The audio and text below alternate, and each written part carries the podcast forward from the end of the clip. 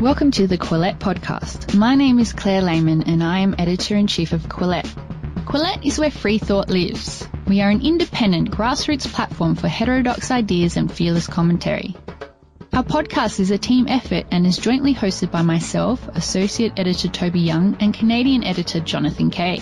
You can support our podcast by visiting patreon.com forward slash Quillette and becoming a monthly patron. By becoming a monthly patron, you'll also receive our weekly newsletter. Welcome to the Quillette Podcast. I'm Jonathan Kay. In a famous 1991 article for Commentary magazine, scholar Ruth Wisse described anti Semitism as the most durable and successful ideology of the 20th century. Unfortunately, it's doing pretty well in the 21st century, too. And in a new book titled How to Fight Anti Semitism, New York Times writer Bari Weiss describes how Jews now are under attack from three different varieties of this ancient hatred, with strains originating in the far right, the far left, and among militant Muslims. This week, I traveled to New York City, where I spoke to Bari about her new book over lunch at a midtown restaurant. So, if you sometimes hear what sounds like waiters delivering food and clearing dishes in the background, well, that's exactly what you're hearing. That said, please enjoy these excerpts from my conversation with New York Times writer Bari Weiss, author of the newly published book, How to Fight Anti Semitism. In your book, you talk about applying something called the Kippah or the Magen David test to determine if you're in an anti Semitic environment. Can you tell listeners what that test means? Sure. What that test means is do you feel safe walking around your neighborhood or a given environment with a sign of your visible Jewishness? So a kippah, a yarmulke, or, or a Magen David, a Jewish star around your neck. And it's clear that there are just certain places in the world right now, in 2019, where that's not the case. Everyone I know who's a religious Jew who wears a kippah, when they go to Paris and they walk around certain neighborhoods, they put a baseball hat over their head. And just to see, you know, what's been going on in the past few weeks, certainly over the past year, but but really, really, it's it's seemed to have ramped up over the past few weeks in Brooklyn.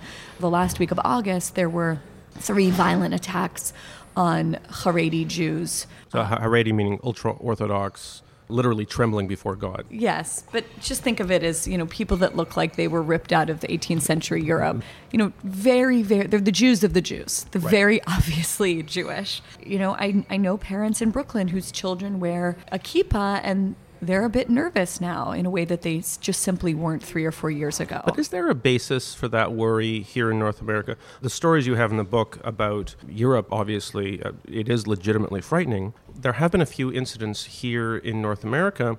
Are you worried that you will stir up fears of Jews being attacked, even though, from a statistical point of view, it's got to be one of the safest places and the safest eras for Jews at any point in Jewish history in North America.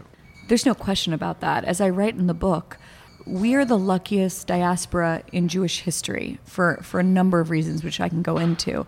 That is still true, despite what happened in my home community in Pittsburgh and what happened six months later in Poway the the sheen of the you know the golden of Medina, as my grandparents' generation called America, literally the golden land, might have worn off a tiny bit. But the reason that I'm writing this book and sort of sounding the alarm is because I believe that things here aren't that bad yet, and we have a chance to sort of put the genie back in the bottle. So I'm from a Jewish background myself, and I'll admit that I've been complacent about anti-Semitism in recent years. Reading, reading your book may, maybe has changed that somewhat. I have a, a strong memory of the financial crisis mm-hmm. in, I guess it's 2008, uh, more than a decade ago. It was such a perfect opportunity for anti Semites to revive uh, financial conspiracy theories about the Jews. And yet, you know, at the time, I, I remember thinking and being gratified by the fact that there was very little anti Semitism arising from what happened. And this was exactly the sort of economic cataclysm that historically, especially in the 19th century, was the very foundation of anti Jewish conspiracism. I agree, but I feel like we're living in the after effects of that now. Like we're sort of reaping the whirlwind of that now. When you have populism rising on the far left and the far right, it basically says, you know, there's this group of people, the globalists, the elitists, the bankers, and they're conspiring against the working man. And you have people like Tucker Carlson saying that, and you have people like Donald Trump saying that.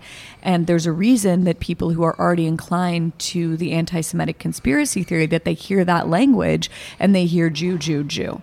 Now, I share your feeling that it could have been cataclysmic then it wasn't but i feel like we're still sort of still living in the aftermath of that and then it's actually beginning to rise more now and that's very connected to what happened in 2008 what makes this historical period so interesting? The one we're living in? The one we're living in now 2019 for future listeners is the fact that anti-Semitism is coming from different sources. Yeah. And you, the organization of your book reflects that. You have a large section on the left, you have a large section on the right, and you have a large section on militant Islam, which doesn't fall neatly into either left or right. Mm-hmm. Let's talk a little bit about how theories of intersectionality and privilege mm-hmm. overlap with traditional anti Semitism, because in the United States at least, and certainly in Canada, statistically speaking, Jews are fairly privileged, if we're going to use that word. Uh, and of course, that taps into the idea that they should feel somewhat guilty according to conventional intersectional analysis because they have all this privilege and people of color don't.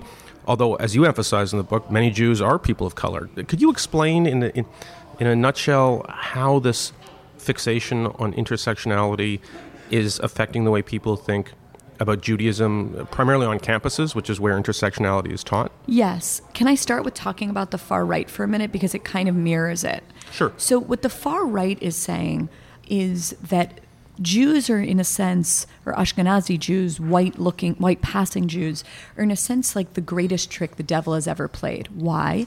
Because they appear to be white, they can pass as white, but in fact, they are loyal to brown people and black people, immigrants and Muslims, who white supremacists believe are sort of sullying their vision of a pure blood and soil white Christian America, which is, of course, a lie about what America is.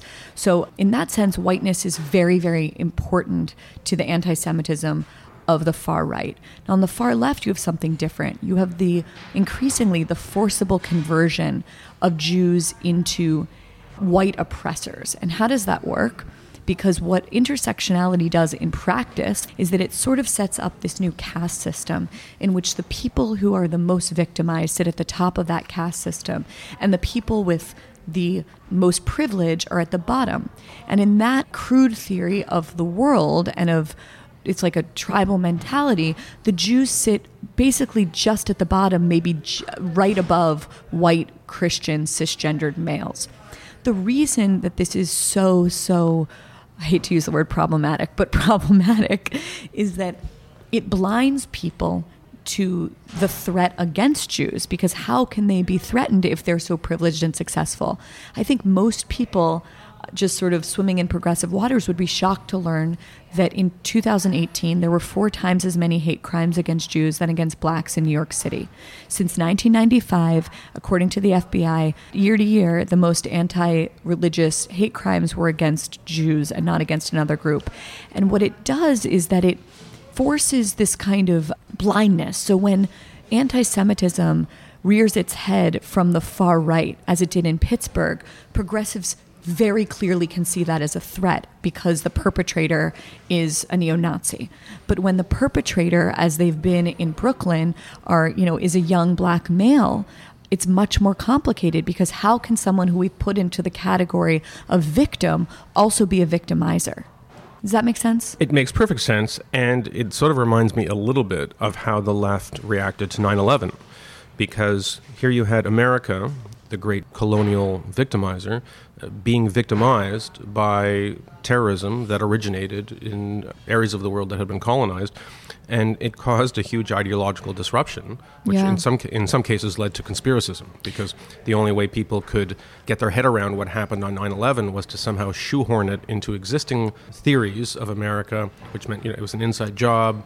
Or, was, or, or, or just, you know, the, the softer version of that is that it was chickens coming home to roost. Sure. Yeah, it was a blowback, I think was the term.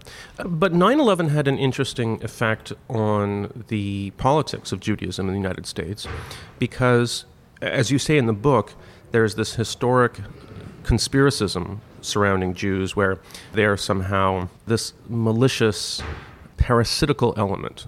That's the way anti Semites uh, would cast them. Yes. And yet, after 9 11, that changed, uh, in the United States at least, because since the Jews had this long history of confronting terrorism in the Middle East, there was this period when Jews were turned into sort of super patriots within Republican, primarily Republican political mythology. And, and in fact, you had a lot of uh, Jews who, who served in, in George W. Bush's administration. Uh, Do you think that had any lasting impact on the way we think about anti Semitism in the West? One positive thing that I think came out of 9 11, or at least the immediate aftermath of it, was that American Jews who had been paying so much attention to Israel's fight against radical Islam, not least during the Second Intifada, were sort of like, see, this is what we were talking about. And there was a sense of solidarity and a sense that we were sort of fighting for, for basic values that Israel was representative of in the Middle East. The ugly part that very much came out of that period was a sense that the Jewish neocons took us into war. We still hear that, and and that frankly become, became quite mainstreamed in books like you know Walt and Mearsheimer's The Israel Lobby, and then it went from the margins into the mainstream as so many of these ideas do. And the idea of, of Jews dragging nations into war for their own profit is a theme that exists within the darkest parts of anti Semitic literature, uh, including the protocols. Which, Um, by the way, just I mean to give to give you a sense of how mainstream these things have become. Someone sent me a picture the other day of a doorman like on the Upper West Side, just young guy reading the Protocols of the Elders of Zion in Um, Manhattan. that sh- I think that should come up in his job review. Yeah. But this is the, one of the interesting things about writing this book is that I'm like the front lines of people's stories. And so I might have a somewhat distorted idea of how bad it is because I'm like who people write to and come to. and, and just to be fair to this doorman, when I was writing my own book about conspiracy theories, you were walking around reading protocols too. I, I, I, I studied that closely, but I, I read Mein Kampf because Mein Kampf is, among other horrible things, a deeply conspiratorial book. Uh, I remember I was on a beach in Maine reading it, and yeah, I, if someone had passed me, they would think, "Oh my God, there's this this an- anti-Semitic middle-aged guy on the beach." So we don't know what that doorman was thinking. I, You're right. We don't. He might also be writing a book about the Yes. history of conspiracy That's right. thinking. Somehow I doubt it. Okay. But it's possible. we have to find this doorman and get him canceled. No, th- so this is the thing. I would never do that. Right. What I would want to do is find out exactly the address, and so I can bring him bring him some better reading material. That's right. Okay, let's talk a little bit about the place of Muslims, which I know it's not the focus for your book, but do you think this idea, Jews as this conspiratorial, parasitic element within a larger society, do you think Muslims have been getting a lot of that treatment in the last couple of years? Uh, certainly, I know that a, Yes. lot, a lot of conservatives, they say things about Muslims that I sometimes say to them, if somebody said that about Jews, you would think they were anti-Semites. I completely agree, but it's also, I mean, certainly in this country, Hispanics. I mean, two nights ago, the president was at a campaign rally and he said, Do you like America more or do you like Hispanics more? I mean, it's the demonization of a lot of these groups. But sorry to go back to Muslims. He, he actually asked that question. I believe he did. I can pull it up. All right. Yeah, Wow. it was really. it- It's like people are so numb at this point to the things that he says that it almost went unremarked. Because you can only like one thing. Right? Yes, exactly. yeah, yeah, okay. I, I, I wrote this book without the chapter on radical Islam at first and sort of thought that I could avoid it. And one of the reasons I wanted to avoid it is because I do not want in any way to contribute to the bigotry and xenophobia that is already directed against another religious minority population. And I'm just very aware of the way that arguments that expose bigotry in that community can then be utilized as a way to demonize them further. Yeah, and I think we need to be very sympathetic to that, but also be unsparing in talking honestly about what happens, for example, just looking to Europe, when a liberal population absorbs an enormous number of people coming from places where homophobia, misogyny, and anti Semitism are just normative. And you see sort of the after effects of that in lots of different ways right now. This is to, me. This was like a, an incredibly tragic example. You think about someone who's fleeing from Daraa, Syria, and what they are escaping, and the hell that they are running from, hell that our ancestors knew very intimately. three months ago, I believe, it might have been longer by now, I've sort of lost track of time in writing this book and getting it out. There was a young man, a refugee from Daraa, Syria, who was arrested in Pittsburgh. I think he's 20 years old because he was trying to burn down a church. So it's just the really, really complicated reality of people that are fleeing for a better life can also bring with them some ideas that are, are dangerous to liberal democracy. We've reached the midpoint in this Quillette podcast, which will resume very shortly. But first, a short message from our commercial supporters at BetterHelp, an online counseling service that helps people become happier and more productive. By logging on at BetterHelp, you can connect with your professional licensed counselor in a safe and private online environment according to your own pace and schedule, using secure video or phone sessions, as well as online chat and text. Some of the specialties of BetterHelp counselors include depression, anger, stress, anxiety, relationship problems, sleep trouble, and trauma. BetterHelp uses a network of 3,000 licensed therapists across all 50 US states, and you can switch therapists at no charge to make sure you find the right fit. Financial aid is available for those who qualify. And of course, anything you share with the professionals at BetterHelp is strictly confidential. Quillette podcast listeners get 10% off their first month service by using the discount code Quillette. If you'd like to know more, please go to betterhelp.com slash Quillette. That's betterhelp.com slash Quillette. And now back to our podcast. Let's talk a little bit about New York. Not necessarily. Love it. You love New York, right? We're here in Midtown, but let's talk about New York State. A couple of years ago, This American Life, NPR show, did this, what I thought was a very brave show about a community in New York State where you had these old time residents who they were in conflict with a large and growing segment of ultra Orthodox Jews who basically had created and A shtetl, a ghetto. it was a parallel civic society, their own schools and their own way of looking at property management and their own social structures. And the way the producers did it, I didn't. I didn't hear this, but keep telling me. I think it sounds like you know the story. Uh, and it sounds like, by the way, this story has. well, it's still unfolding. It's unfolding there, and it's unfolding in Brooklyn. It was an interesting story to do because every part of the story made the producers vulnerable to charges of anti-Semitism mm. because they were interviewing local townspeople who were saying, "Hey, look, this used to be this kind of community, but every- everything's changed." And but I remember listening to the story. You know, I'm Jewish. I was actually like sympathetic to the people who were complaining about the way the town was being changed. Mm-hmm. Not everything was being done in a democratic way, and some of these accusations of sort of like clannishness and parochialism, they sort of rang true to me. Where are the lines when it comes to reporting on the interactions between very tight knit, ultra Orthodox religious communities in New York State and the larger society? Should we be free to give voice to the complaints of people who see these communities expanding, sometimes at their expense? It's very difficult. My test is always is this minority being talked about in a way that we would talk about another minority? Parochial, clannish, backward. That's to me those words are dangerous. Exa- well, yeah, but I'm going to push back because the whole idea of certain sects within ultra Orthodox Judaism is inherently backward looking. They're, tr- Yes, they're they trying are. to recreate shtetl life from, you know, the 18th century in Eastern Europe. Is it okay to call that out? I haven't listened to the podcast, so I don't want to comment on it. What I will say is that just going back to the fact that there's been this rash of violent anti Semitic attacks, and they have not made the news in any way. Attacks on the Jews of the Jews, attacks on people that we perceive as backward and clannish and parochial and not of this time.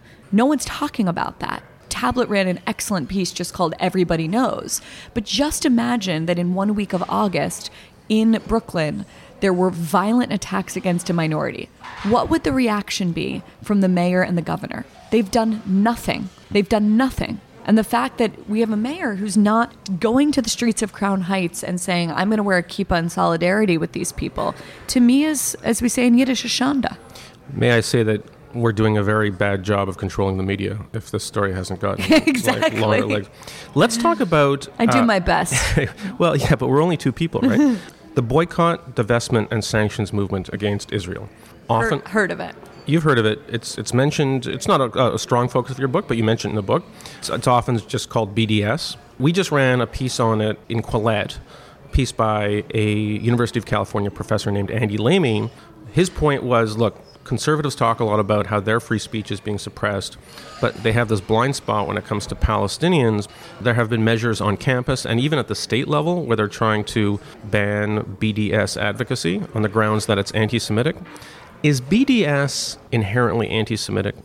It's a good question. I'll start by saying that for the average college student on an elite campus who hears about BDS and says, sure, I'm part of that, I don't think that they're an anti Semite. What's going on there is that BDS has sort of been successfully marketed as being a plank of good progressivism. So if you want to be a good progressive these days as a young person, you need to believe in drug legalization, raising the minimum wage to $15. Oh, and by the way, you are for BDS. Do I think that the movement itself, BDS, in its origins and its intentions, is anti Semitic? Absolutely yes. I don't think there's a question about that. If you look at the statements of the founders of the movement, people like Omar Barghouti, who I really recommend people look up, not for nothing, he's speaking at the Labour Party conference, I think like next week. In, in, in the UK. In the UK, exactly, which makes a lot of sense for where the Labour Party is these Jer- days. Jeremy Corbyn. But what BDS insists on is not ending the occupation, which is what so many well intentioned North American progressives want to believe it's about and wrongly describe it as. BDS is for the disappearance of any Jewish state between the Jordan River and the Mediterranean Sea. But should it be legitimate for someone to say start a BDS club on campus? Yes, just as maybe it should be legitimate in a purely free speech world for someone to start an anti gay club on a college campus. Well, but one of those things would be roundly condemned as wrong and immoral, even though people have the free speech right to do it. And one of them absolutely would not. And I think that that speaks to the incredible blind spot and the lie that people are telling themselves about what this movement seeks. To, to support the abolition of that state, which has the largest Jewish community in the world and the largest Jewish community of color in the world. More than half of Israelis are of Mizrahi, North African, or, or, and Middle or, Eastern descent. Sephardic Jews, as they're known. Yeah, Mizrahi. Yeah, yeah, yeah. Um, I don't understand how that's not anti-Semitic because what what do people imagine would happen if the state is abolished? Do they not think that there would be another genocide? I, I just I don't get it. Reality of life in the Middle East is very different than the reality here. It is what happened to Jamal Khashoggi in that Saudi embassy. If you want to look at what happens to minorities in the Middle East without protection, look at what's happened to the Yazidis, the Kurds, the Zoroastrians, and frankly, the Christians. Including, About, including the Christians of the West Bank, many of whom now live in Michigan because of the discrimination they faced in the oh, West Bank. of course. And you know, I, I, think it's hilarious when people call this pinkwashing, and, and they, they can call it what they want. The reality is, there is one place in the Middle East where I can walk down the street making out with my girlfriend wearing a tank top. And that place is Israel. And like the reality of that is just plain. And people that want to pretend that that is somehow like propaganda, no, that's reality you know anyway i could go on and on and on about this the other the other after effect of bds that i think it's important to point out is that you know opponents of BDS like to say BDS is not actually successful because it hasn't actually passed in, in most college campuses because it's even if it passes in the student government, it's shut down by the administration. It's largely symbolic. Right. But what it does is that it effectively makes anyone who stands up for Israel or identifies as a Zionist, it smears them as being immoral and racist. And so it actually functionally makes the safe space for where anti Semitism can flourish that much larger. And it does this constantly. There, there are stories of Israelis, you know, left wing Israelis who have been kicked off of journals simply by being Israeli, people disinvited from, you know, book events and symphonies, and I can go on and on and on. But the people that it actually affects are normal normal Jews. It doesn't actually affect Israeli policy. That's interesting. That is an argument you hear often that say, well, BDS has been a failure. You know, the Israeli GDP grew by such and such a percentage. But that's not the measure yeah. of it. And it's right. also been successful in the sense that we now have several members of Congress who proudly support the BDS movement.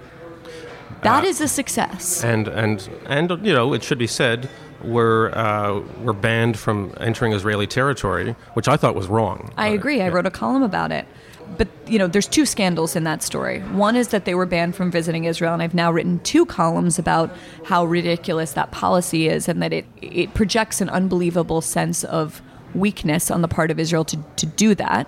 But the second scandal that didn't make headlines in that story was that the group that was sponsoring Ilhan Omar and Rashida Tlaib's trip That- was th- those are the two Congress. Con- yeah, Congress sorry, members, those are the two congresswomen, um, was a group called Miftah.